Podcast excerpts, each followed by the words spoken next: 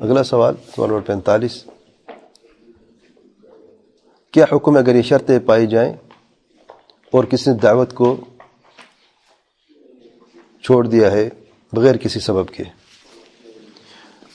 یعنی اگر دعوت ولیمہ میں حاضری کی شرطیں پوری ہوں، اس کے باوجود وہ اس میں بغیر کسی سبب کے حاضر نہ ہو، تو اس کا کیا حکم ہے؟ جیسا فرماتے ہیں،